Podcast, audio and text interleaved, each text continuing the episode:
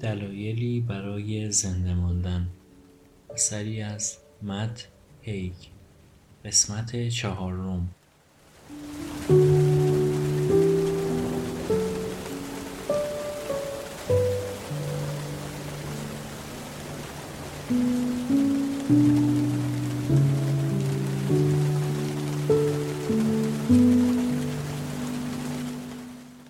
قرصای خواب آور به من این توان رو دادند که به کشورم برگردم. آخرین روز اقامتمون تو اسپانیا رو یادمه. اون موقع پشت میزی نشسته بودم و چیزی نمی‌گفتم. در حالی که آندرا به کسایی که برای اونا کار می‌کردیم یعنی اندی و دان توضیح می‌داد که ما داریم اینجا رو ترک می‌کنیم. اندی و دان آدمای خوبی بودن. من دوستشون داشتم.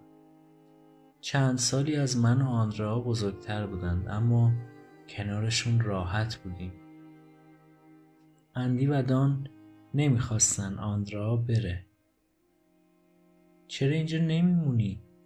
مشکلی برای مت پیش نمیاد. انگار حالش خوبه. آندرا به اونا جواب داد. حالش خوب نیست. مریضه. مریض به نظر نمی‌رسه.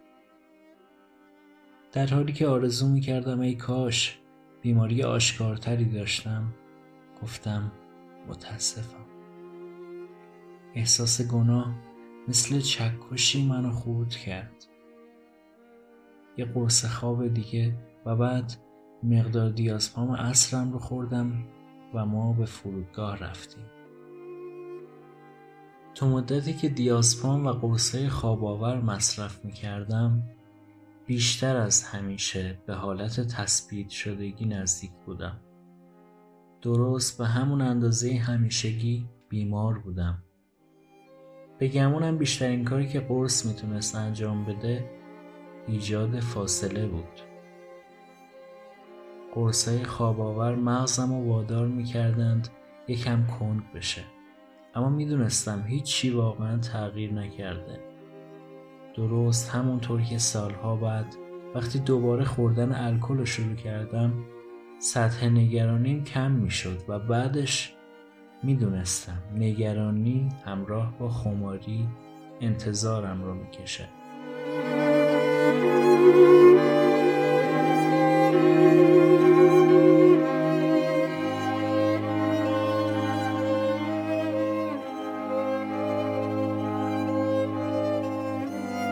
دلم نمی‌خواد شروع کنم به ضدیت با قرص چون می‌دونم برای بعضی ها مفیده. در بعضی موارد به نظر می‌رسه احساس درد رو اونقدری از بین می‌بره که واقعا بهبودی شروع میشه. اما من بعد از حملات حراس آشفته کننده اونقدر از مصرف قرص وحشت کرده بودم که در واقع برای افسردگیم هیچ دارویی مصرف نمی کردم. شخصا در مورد خودم خوشحالم که خودم رو بدون کمک دارو درمان کردم و حس می کنم تجربه درد بدون مصرف هر دارویی باعث شد دردم رو بهتر بشناسم و همچنین نسبت به نوسانات ذهنیم هوشیارتر بشم. با این حال باز این برام سوال بود که شاید اگه شهامت مبارزه با اون حمله های حراس ترس از قرص رو داشتم می‌تونست دردم رو کمتر کنه. انقدر درد بدی بود که حتی الانم فکر کردن بهش نفسم رو بند میاره فکر کردن به نشستن تو ماشین کنار راننده منو تو وحشت عجیبی غرق می‌کرد. باید رو صندلی اونقدر بالا می‌رفتم که سرم به سقف می‌خورد. پوستم مرمور می‌شد. ذهنم از چشمانداز تاریکی که داشتم سریعتر حرکت می‌کرد. نشناختن این نوع ترس خوب بود و اگه قرصی می‌تونست کمکم کنه پس من باید اونو مصرف می‌کردم. اگه من چیزی داشتم که می‌تونست اون عذاب ذهنیم رو کم کنه پس شاید راحت تر می‌شد از دستش خلاص شد. اما با مصرف نکردن قرص خیلی با خودم هماهنگ شدم. این موضوع به هم کمک کرد بفهمم دقیقا چی می‌تونه حالم رو بهتر کنه. چیزایی مثل ورزش آفتاب گرفتن خواب مکالمه جدی یا امثال اینا. و البته هوشیاری. هوشیاری در شناخت خودم و بقیه که می‌تونست به خاطر قرص از دست بره. اما در نهایت به من کمک کرد خودم رو دوباره از نو بسازم.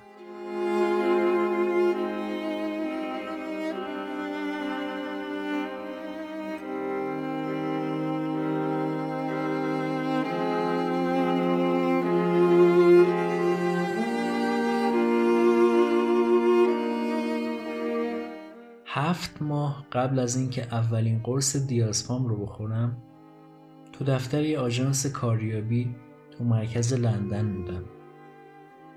معمور آژانس کاریابی پرسید خب میخوایی با زندگی چیکار کنی؟ چهره دراز و عبوس داشت. گفتم نمی‌دونم. می‌تونی خودت رو یه فروشنده تصور کنی؟ شاید. دروغ گفتم. کمی خمار بودم. در مورد اینکه می‌خواستم با زندگیم چیکار کنم تصور ناچیزی داشتم اما همیشه مطمئن بودم که نمی‌خوام یه فروشنده شم سوابق کاری تو تصور مبهمی را ارائه میدن اما الان آوریله.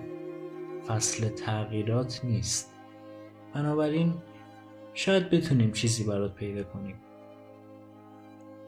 و حق با اون بود.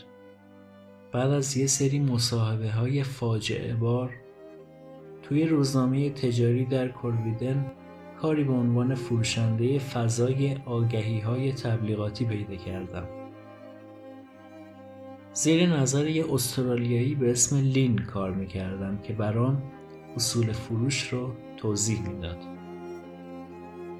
اما در واقع بعد یه مدت نتونستم خوب با لین کنار بیام. از وقتی سیزده سال داشتم اینقدر حس نکرده بودم تو جای اشتباهی قرار گرفتم. برنامه من و آندرا این بود که زندگیمون رو جمع جور کنیم تا دیگه مجبور نباشیم تابستون به ایبیزا برگردیم.